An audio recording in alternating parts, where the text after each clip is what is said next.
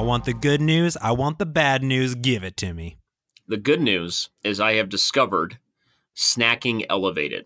These new, um, I don't know if they're new, but they're new to me. These bark thins. You've seen these bark thins? Yes, yes. Right? Phenomenal. I have a package right in front of me, and you know they're they're good with the almonds in them, with the nuts in them, with any anything you want in them. The bad news is I just took a big bite of one before the podcast started, and I think I hurt my mouth. Oh no! Oh no! No. I have I've seen these things. So maybe describe Mhm. for for the listeners because I have seen these and I've never purchased them. I had thought about it when I'm in the Mm. airport because I see them all the time. So maybe lay down. I want to also highly know recommend. how how you ran so into first of these, how it occurred. Tell me the story. they're they're one of those things where it became you know accidental success through necessity, right? So obviously Papa Bear is corn free as he has been here for a while.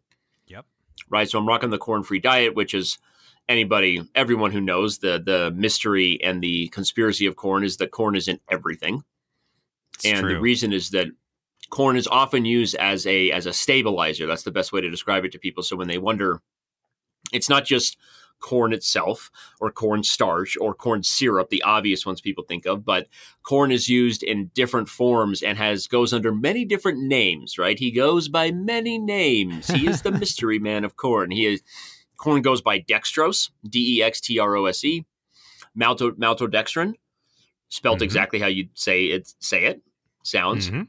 Mhm. um, so corn has many forms, and because it's used in a lot of ways to stabilize things, eh, you'll find it in different medicines and in different packaged goods in bags because that's kind of the only way they can get it to have the shelf life that they need.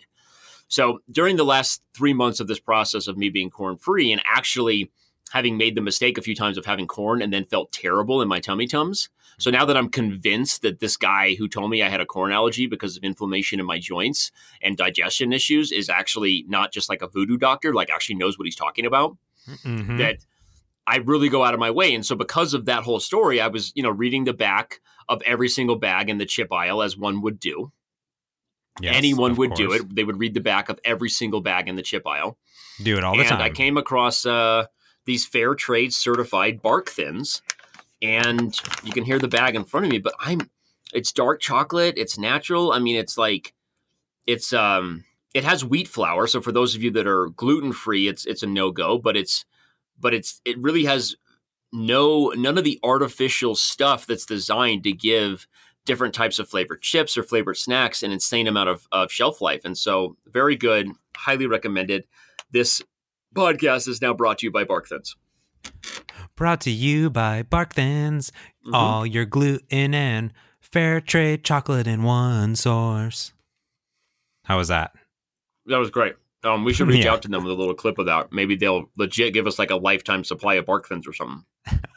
I, I think I'll make a little just, you know, minute Twitter video of you praising the glory of Uh-huh. Bark Thins and just, mm. now which ones did you get? Did you get the pretzel ones, the almond ones? Um, I've I've tried both um both pretzel and almond so far. I think almond is my favorite because it's just the pretzel ones get very salty and very rich, like chocolate covered pretzels can be, but the almond ones, I mean, they're dangerous. You could eat a whole bag in a setting.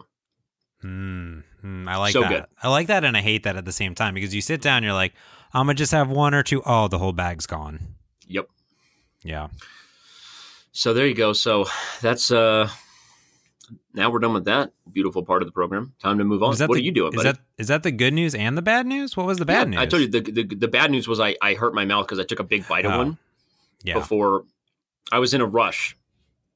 And I took a big bite and like one of those where like it, it met the top of my mouth at an odd angle between my teeth and the top of my mouth. And you know, it like it kind of like it wasn't a graphic wound or anything, but it just poked the top of my mouth in an uncomfortable way. And you know I'm sensitive about my mouth, Mods. Very sensitive. It's it's uh, a little hidden fact about Danny Rensch is that his mouth is very sensitive. You can't Yeah. you don't want to mess around with that. Yep. Uh, you know, it is. So, yeah. It is when those chips they come in in that angle. It's ba- it's kind of bad news, and then you start to question everything that had just occurred in your mind. Like, did I put the chip? Like, did I, I not put it in So at the you right know what I'm talking about, not, right? Yeah. Do I not know how to eat? That's kind of the th- thought I have. You Mhm. know. Mhm. Um, yeah. That's good. I'm glad you found a new love. I mean, it's no Soylent, but you know, It is it is it is not Soylent, though it does have soy sunflower oil in it. So that's good. I I don't know what that is, but it tastes good. That's good. Yeah, I've now introduced Soylent to more people at work because I, you know, I drink a Soylent every day.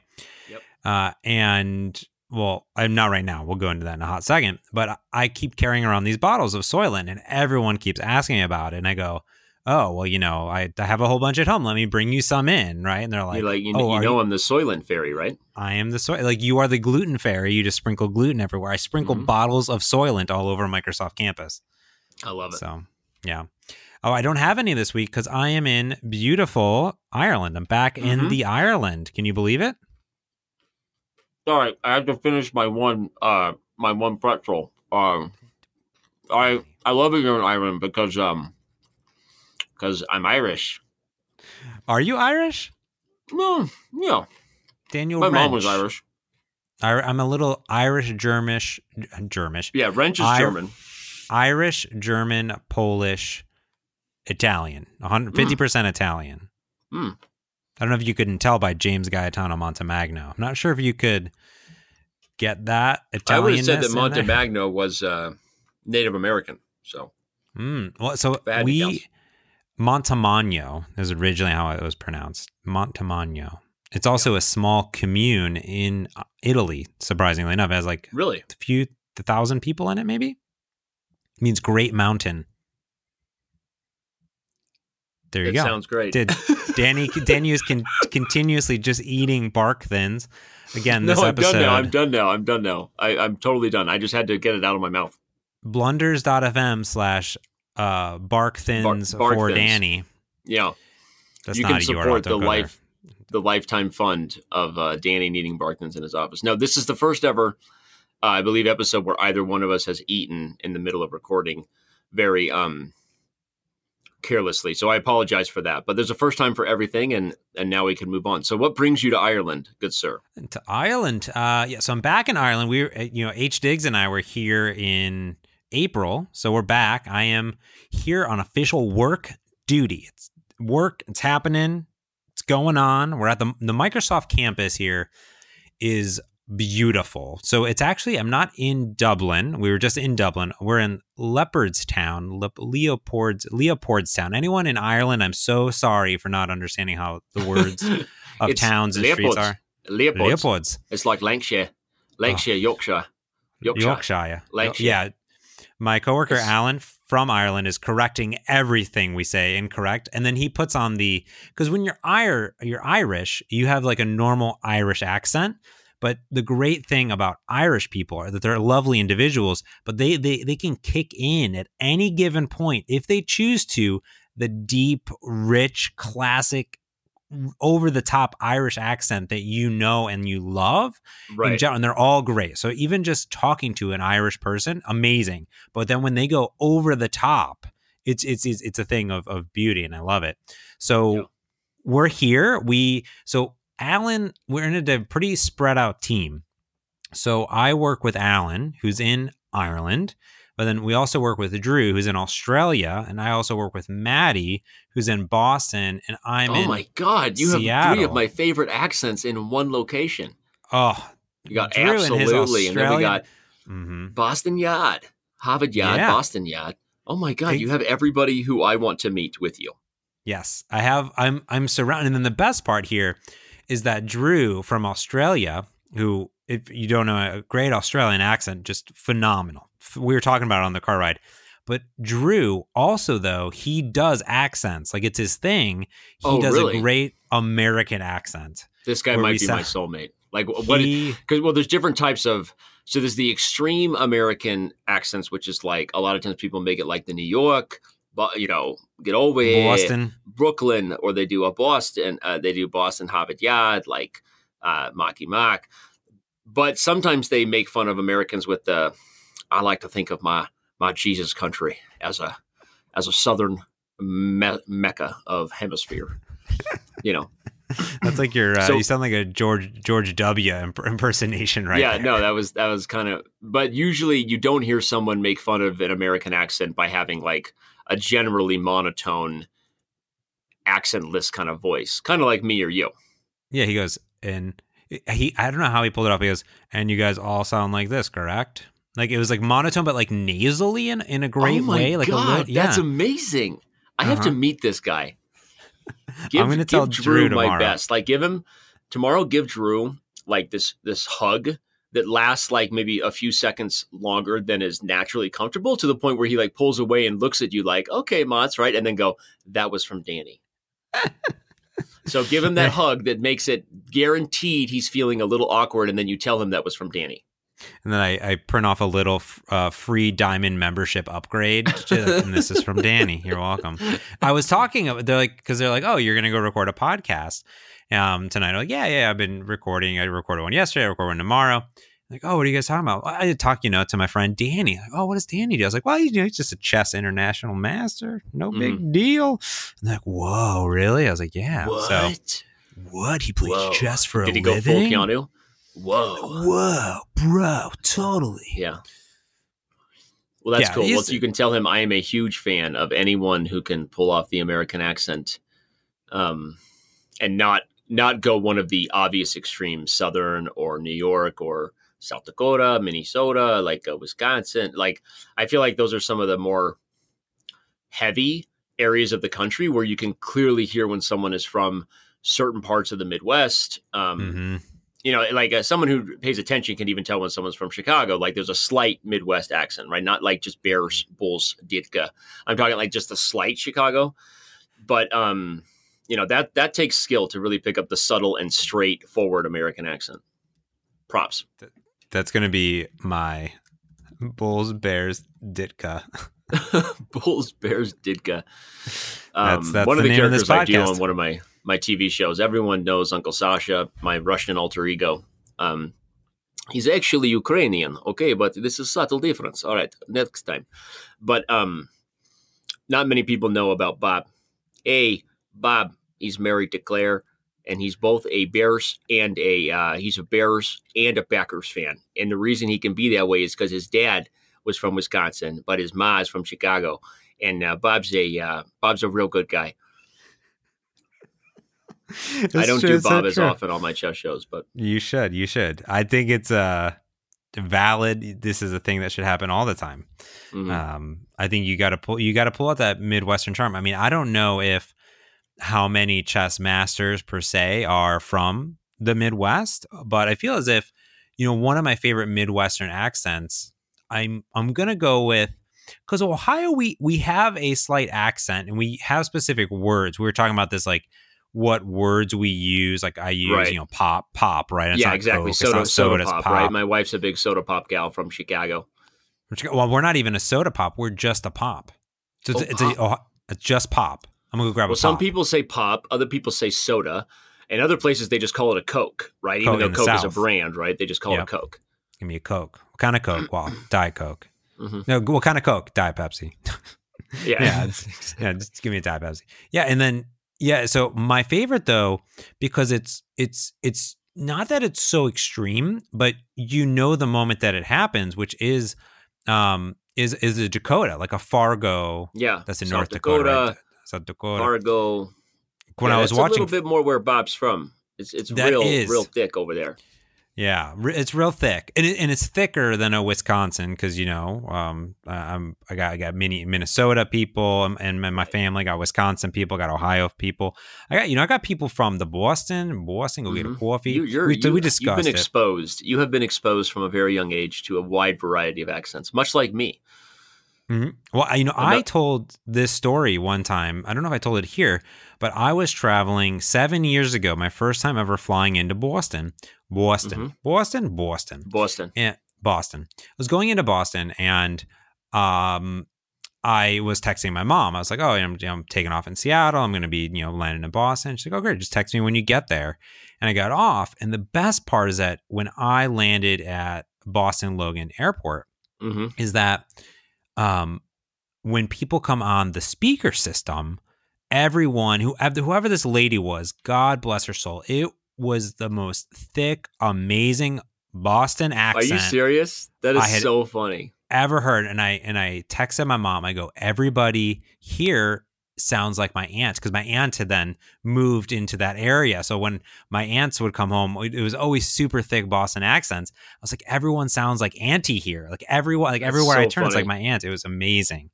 So yeah, this is the Yeah, no, Boston can be a, a fun place for the exploratory. Those of us interested in exploring. I'm I'm a I'm a tri accentual. I will try any accent at least once. Um, Yeah. so um, uh, that sounds that sounds great. But all right, so is H is H Town with you there, or is it just uh, just Worktown for Mottstown? Worktown. I took a little Aer Lingus, little, little Aer Lingus flight. Not to I'm about to confused with- fly Aer Lingus when I go to the Isle of Man. you um, are in for a treat, good sir. Really? Tell me Oh. about Aer Lingus. Here's a great thing about Aer Lingus. They, I know they have a shamrock. They have a, a shamrock as their as their logo on Expedia. That's the extent of my Aer Lingus no- knowledge. So Aer Lingus, um, they are. I wouldn't even consider them. They're not a Norwegian. They're not a budget airline. They are a step above those. Like they're not a, you know, top tier, but they're not a, a mid or low tier. They're somewhere right in between. And the Okay. unique thing about them is that they are based out of Dub, like out of Dublin, right? So out of Ireland. So it's like when you fly Iceland Air, everyone is from Iceland, Icelandic Air, but everyone is from Dublin. So everyone is like Irish on the plane, which is great. Um, overall, my experience with Aer Lingus was phenomenal. They're like the queuing system worked really well. I didn't, I wasn't worried about my bag. They didn't even check bag sizes. They're like, we don't even care. Like whatever. We don't even Just bring, like put the bag on. Just put it on. Just put it on the plane. As long as it's Bring not it a cow, just put it on the belt. put it on just go for it just put it in the overhead you're good you get in the seats even the i was in economy seats i was in row 27 plenty leg room for me um was great Wow. the in in in entertainment now your your miles your air miles may vary uh but Heather had the same exact experience because we were doing a direct flight from Seattle to Dublin. It's a new flight, and wow, that's in- that is a long flight. nine and a half hours. Mm. So nine and a half. Pretty good. And no layovers, which is super key. And the in dash, you know, in dash area of movies, selection, games, phenomenal. The food, I you have the option. Here's the interesting part. You have the option to upgrade to a premium gourmet meal, even if you're in economy. You can just do it on the website ahead of time. And my coworker Alan, who lives here, who is a Aer Lingus Gold Extreme four leaf clover member, Right, right. um, he like a was like, leprechaun he- literally shows up and helps him on the plane. yeah, it's like come on in. There's rainbows everywhere. There's pots of gold. It's phenomenal. right. And uh, and he's like, you should really you should upgrade. Let's just It's say really he's great. got the It's- Keebler elf on speed dial. Oh my gosh. Sorry, That's how many more of these bad? Uh, sorry, you continue. I just thinking of more bad, bad pop culture Irish references. Everyone sorry. from Ireland, everyone from Ireland hates us now. So he was like, "You should do this." I didn't do it because I, I, I, I, I was like, "I'm not going to spend the 25 bucks or whatever." Because, but it looked like a legitimate filet mignon, like all this stuff. But I got a great meal. The only thing with Aer Lingus is everything is included for free except for alcohol. So if you want some wine, you got to buy buy the wine. Not too bad. But the food was exceptional. It's probably the be- one yeah, definitely the best ever economy or premium economy meals I've ever eaten was on this plane. It's amazing. It was great. Like the whole experience it was seems rock, like- rock solid. European-based airlines still know how to do it. Sounds like It, you know. At least Aer Lingus does. That's uh that's one thing I can confirm. So I think you're gonna have a great time on the Aer Lingus. Shout outs to Aer Lingus, premium sponsor of uh blunders. Uh, we will definitely We should we tweet- should make a clip of this, and we we should just start going around to all kinds of sponsors. You know, It's everybody. Aer Lingus, we, we're, we're looking at you. We love to fly to your country. It's a great place. Right. Get a Guinness. Uh, I didn't. I don't drink Guinness, but you can go get some Teeling, some Teeling why don't whiskey. you drink Guinness? Guinness is great. I'm not as. Uh, let me tell you about my alcohol beer consumption. I am not a beer person. This may come as a surprise to you, Daniel. I feel like we've had beers together. we have had Have- beers I mean, we've- together. We've polished off a bottle of scotch together. We've Mhm. had wine together. yes. Maybe we maybe we haven't had beers together per se. Hmm. You know, and You- at you the be- wedding, you could be right. at the wedding, I didn't have any beers. Yeah. Suddenly, I realized all of the, you know my whole life is being turned upside down. I have never had a beer with James Montemagno. Like, whoa, it was all a dream. I used Yeah. to read Word, Word, Up, Up magazine. magazine. Salt and Pepper and Heavy D up in the limousine. Never mind. Let's okay. Back to the it. show. Uh, back to the show, people. Side- Sidetracking. So, the beer is an interesting category because I do like beer, but I only really enjoy a craft. It doesn't have to be craft, but it has to be a unique flavor. No, I hear you. There has to be a reason to drink it, right? It's local to the area. It's um, you know, a lot. There are a lot of people that fall under this category of like craft snobs. We call them. You're a coffee snob, so you're also a craft beer snob. I get it. Correct. The difference is that I don't like stout. I just don't. It's too rich. It's not, it's like a dessert. It's like drinking a dessert, and that's Yeah, my problem which, with it. Which so, is, I'm so glad you said that because that's amazing. Because the exact reason why my wife Shauna loves Guinness, loves stouts. She likes the the milk stout brand, the left hand milk stouts. Mhm. Um, she likes Guinness. She'll make herself a Guinness and cider. I think it's called like a snake bite or something. That's like kind Mhm. of her drink of choice. But she um she actually partook in this this brewery that had an oatmeal stout float. Ooh. and it won best float like not best float of like alcohol beverages pretending to be root beer floats. Like it won best float against other root beer floats um, from like everywhere. And it was an oatmeal stout with a scoop of vanilla ice cream.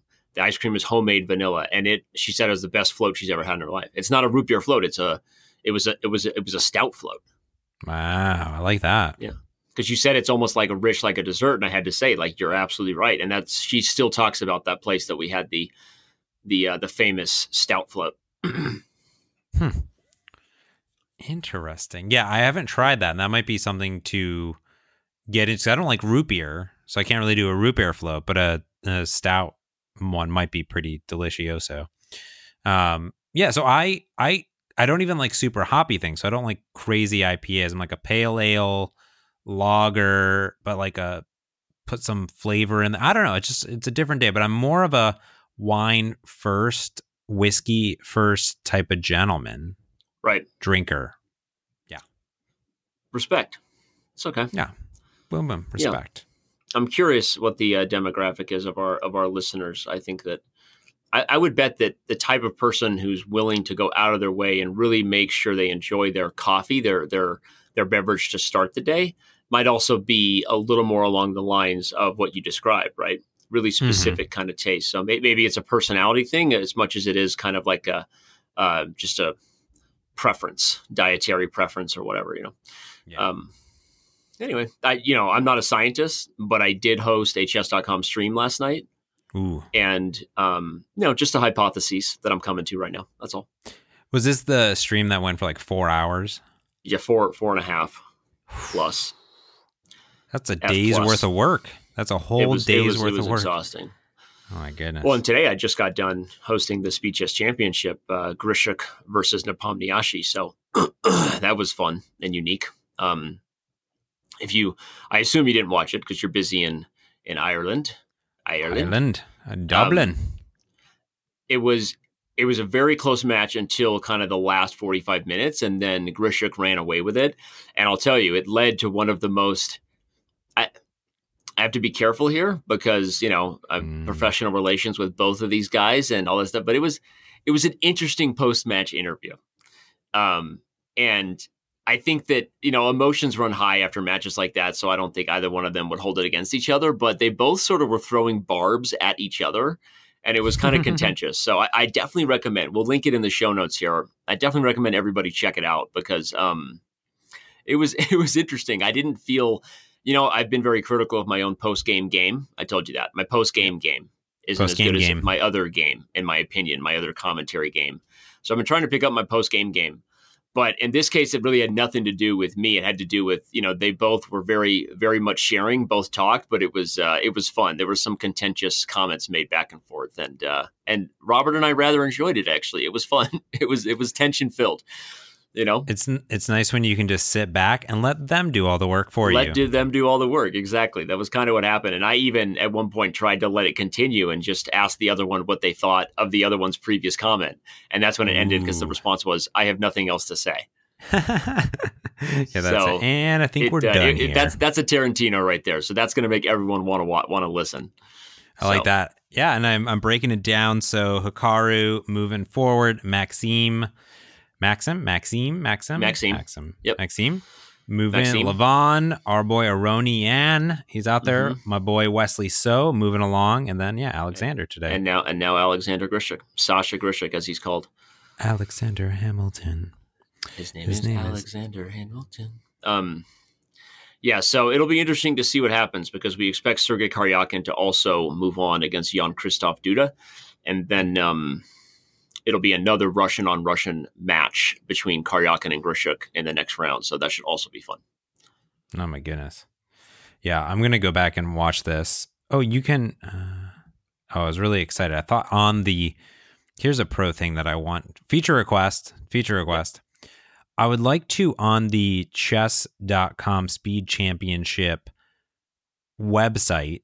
I'm on just Mhm. on the article, but I would like an interactive bracket so I can hover over like the the mat previous matches and go directly to the Twitch stream and watch that happen. Mm, You know what I'm saying? and then I could- is something. Tap on the next Something one to special. then subscribe for a notification so I don't miss out on when that one's going to stream. That's a great point. And we need to do a better job of leveraging, you know, things like that that really aren't too complicated, but help navigate users to to where we know they want to go. Right. That's a good idea. premium- we should at least have the previous content. one. Yeah, Mhm. and we should at least have the previous match like just right there up top, right? Just embedded. Yeah. So, um, okay, good Mhm. feedback. Noted. Noted. You know, I'm all- you know that that's that's a program manager coming up with those ideas. I'll let you go off and let uh let those devs crush it. Put those feature requests in. Yep. I'm all about those feature requests. Well, oh man, uh devs love feature requests, as they say. It's not a bug; it's a feature. It's a feature. Oh, you know, developer. I think developers we enjoy we enjoy making the new. You know, the it's hard sometimes to be stuck in just like bug fix and bug fix and bug fix. Like, give us something new and fun to work with, like side projects. Do you give your team at all like ten percent time? Do you know about ten percent time? No, but I'm very excited to hear about this. So this is something that uh, H Town's company kind of does quite a bit, and she's actually come out with some really cool features. So Google, I believe, is the one that started it. They might have called it like twenty percent time or ten percent time or something, but they do ten percent time, which is every Friday, the entire company uh, in the afternoon for four hours, you get to work on any side project that you would desire. Now, the the rules and regulations there are that it is a side project that applies to your core like to the to the company. Mhm. So you have an idea, like you've always had this idea and you would love to implement it, but you don't have time. You got you're actually crushing code and you're doing bugs and you're implementing features that the product managers told you to do. But you have all these other great ideas. So what if you had 4 hours just to prototype something and then you're done, right? You go back the next week and you have another 4 hours. And after a month, you know, you could present what you did or when you're ready, you, you share it with your team. So I love these this. are this is yeah, the they're like- greatest idea of all time. yeah, they're like little tiny features. So sometimes they're big features, like how like how they're like made an entire big promotional thing, like all this stuff. Like you know, did amazing for the company. Some of the other ones are like little features, like oh, you can tag somebody now, or you can do this other thing. It's ten percent time. Yeah, Right. No, and There it would, uh, especially if you have the type of, because I think there's two different types of mindsets of developers who like doing new things, or at least within the experiences I've had. There's what I like to call the architects. The ar- architectural developers are exactly what you said. They would much rather live in the world of building something, you know, from building the functionality really from the ground up, but they really live and die on kind of seeing their whole thing grow as a baby and, um, you know they're they're builders right they're architects and they want to they they want to spend their time there and and really really hate i feel like this this mindset really, really hates when they get trapped in the world of bug fixing, but they're brilliant at times when they're building something. You give them a project from scratch and say, run with it.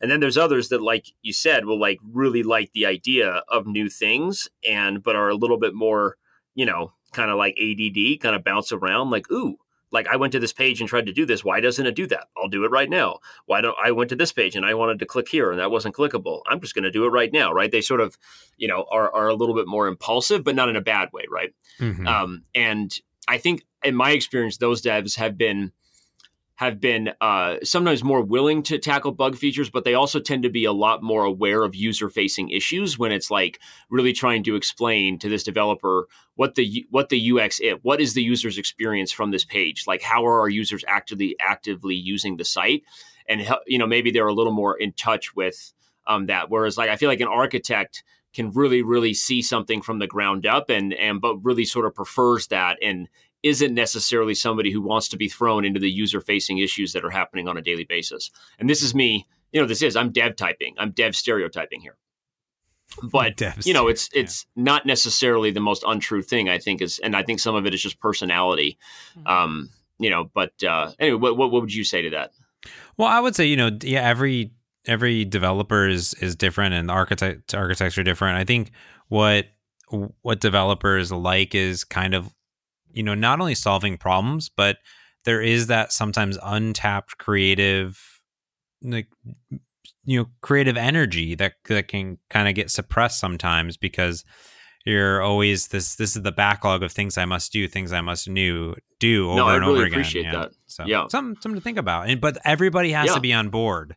You know, so right. it's it's not like everybody in the company is getting 10% time, but it's like the developers do. You could give everybody 10% yes. time, and who knows, maybe other people are doing all sorts of great things but yeah it was just like the developers but then also the product people need to be in the understanding that like hey this developer might do something which you know you didn't think of or didn't do re- user research on and like it might be the next great thing and like just be aware right. that like hey these devs are are coming up with cool things and no i love it, it. honestly yeah. i think that could be a huge a huge cultural uh plus for us, especially as the the team expands and you end up finding that you know I think we're doing a lot more of that sort of HR stuff as far as trying to take the pulse of our team and how people feel and what's going on because you know you get in a world where you think you know what everyone's doing and you think everyone's happy but you don't always know what everyone's doing or that everyone's happy right? So i, I love that idea. Mm-hmm. yeah. Just from an interfacing and getting a feel for you know things that people would like to do and things people think about ideas for the site. Yeah Absolutely. And that that's how your next six player chess will happen. Yeah, six player chess. exactly. For uh we probably need a, a six player chess. It, will keep um, going. You're like six player, eight player chess. All right, 28 uh-huh. person chess. Real real time chess. Everyone is it's it's real time bullet chess where everybody is going, everybody is moving all the time. Like this is my this is my idea of 10% project for James. I want a chess game I where it. I don't have to wait for Danny to make a move. Everybody is making moves all the time, constantly. You know what's so funny is I've actually we've actually thought of that variant. So what it is is it's two chess players sitting at a chessboard, right? Mm-hmm. And there's a total clock. The clock is counting down from like total time. You can yeah. do total time of one minute, total time of five minutes, total time from a day, I guess, in theory, right? Yeah. And both sides are moving their pieces as fast as possible, reacting to the other person's moves, but you don't have to wait. So if I can if I can make several moves and just build a massive center and then like checkmate you before you've seen what's coming on F7, then game over right? Yeah. But in theory, like players would be a relative strength, and so they would sort of anticipate this. But it, it would be one of those scenarios where you could literally kind of juke somebody almost, right? And and in real time, you're racing against the total clock. Um, I don't know what happens when the time runs out, right? Like, is it whoever's up material wins if there hasn't been a checkmate or something? But there has to be some level of like make people move, or maybe you don't, because obviously, if you don't move while the other person's moving, then they're just going to mate you. Mm-hmm, true. So yeah. there's yeah. clearly motivation to move. You would never play a game that that you didn't have like your full focus on. It would be an interesting prototype just to see because you can't you could not do that over the board. It would be impossible because everyone's arms yep. and hands would be in the way. Yeah, exactly. Crazy. Well, there you go. Boom. I just, I just, Yeah. next billion dollar chess.com idea, Danny. Yeah, there you go. I'm waiting for our first billion dollar chess.com idea, but okay, thanks. But I'm bum ching. All But right. Yeah. Um, but uh, what's Microsoft doing in the chess world these days? They did they do they dabble in the uh, in the game sphere besides Xbox and all the other stuff? I mean, are they We got they have the, any chess prototypes coming? We got the Windows 10 chess game that comes installed. Maybe we got the solitaire. We're Yeah. big into solitaire. Uh, Big into solitaire. big into Oh, that was the best way to answer my question. What's Microsoft doing with chess? We're big into solitaire. Big into Uh, that might be the name of the episode right there. We're big into solitaire. We're big into solitaire. Yeah. That that's what we do. We also in the past we used to really like flight simulators. Like, do you want to fly a plane? We can fly a plane. Just simulate that. We got that. Um, and then that ran its ground, which is a bad way of saying because it's not like it It collided. was grounded. the- it was grounded. It was grounded. but on boom. That was grounded. And then we said, you know what people really like? Solitaire. They really like You know solitaire. what people really, really like is Minesweeper and Solitaire. solid. Those two things, you, it's all you need for a computer, to be honest. Right. Most So- people have computers just so they can play Minesweeper. What was your fastest ever Minesweeper time on Master? Oh, like oh, on master. Ooh, Okay, intermediate. Okay, well, beginner. beginner. I'm a beginner, man. Like I don't know, 25 So seconds. if you if you play beginner, I think sometimes you get the accidental like perfect click, oh yeah, that's and you great. can finish it in just a few seconds. yeah, Right? I'm pretty sure I've done beginner in like eight seconds on a on a thing like that. Um, where it was just it was just solved. Right? I clicked it, things expanded. There was clearly like a few mines done. Intermediate, I know I've done in less than forty seconds. Hmm. I used That's to play really a good. lot of Minesweeper. What? that was your that was your thing. Well, see, when I was, um, you know, we've talked a lot about the different hats I've worn as a chess professional, which is why I use that term rather than professional chess player, because that implies the game is always being played. I've called myself a chess professional because I've, you know, I taught in schools and private lessons for 10 to 15 years. And then obviously now I, I manage a website and write emails. And then there's, um, but one of the things I did for years was I ran a tournament um, a series of tournaments, right, under American Chess Events LLC, AmericanChess.net. The website still exists. It's old, it's ugly. Don't go there. Um, but American Chess Events was the LLC that I started when I was a teenager. So I had kind of an umbrella of protection to operate under as I was doing private lessons and schools and all that stuff. You know what I mean? I was I was business savvy at 15. Um, but uh, then I you know, we ran this series of tournaments forever. And while you're running tournaments where a bunch of people are playing chess worse than you, it's hard to watch those chess games. Yeah. So, um, no, I'm kidding. That sound. I'm. It was just the thing is like when I'm like I was playing chess at a pretty high level. Like I'm running these tournaments for kids. You get a little bored. So one of the things that I was often doing at my computer, people would look at me and think I was doing something really serious. This is in my like late teens, early twenties. I was I was the tournament director, so I have like my my Windows TD is called WinTD, or you have Mhm. Swiss Sys, Swiss Master. These are the chess pairing programs that help you run tournaments. That have the algorithms um, that that make Swiss pairings that are also connected to like the FIDE's rules, right? Because a Swiss pairing system is very simple. Like you know, you just cut it in half and you make the pairings. One Oh, plays yeah. fifty, two plays fifty-one, or whatever, right? Yep. Um, but there's all kinds of other rules in terms of FIDE or USCF in terms of the pairing. So the, these these software programs have the algorithms in them.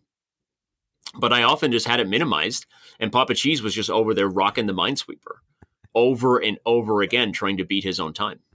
I love it. Oh my goodness. Well, you know, So I'm that's a I'm proud of you. Quick you. window Quick window Yeah. into the life of Daniel Rensch. of chess tournament organizer. That's a hat I wore for several years that we don't talk about much. you know there's there's some there's some jobs you know in some professions and some activities that you do where sometimes yeah it's pretty much okay just open a minesweeper and just play that for about five hours of the day. That, that was one of them, right?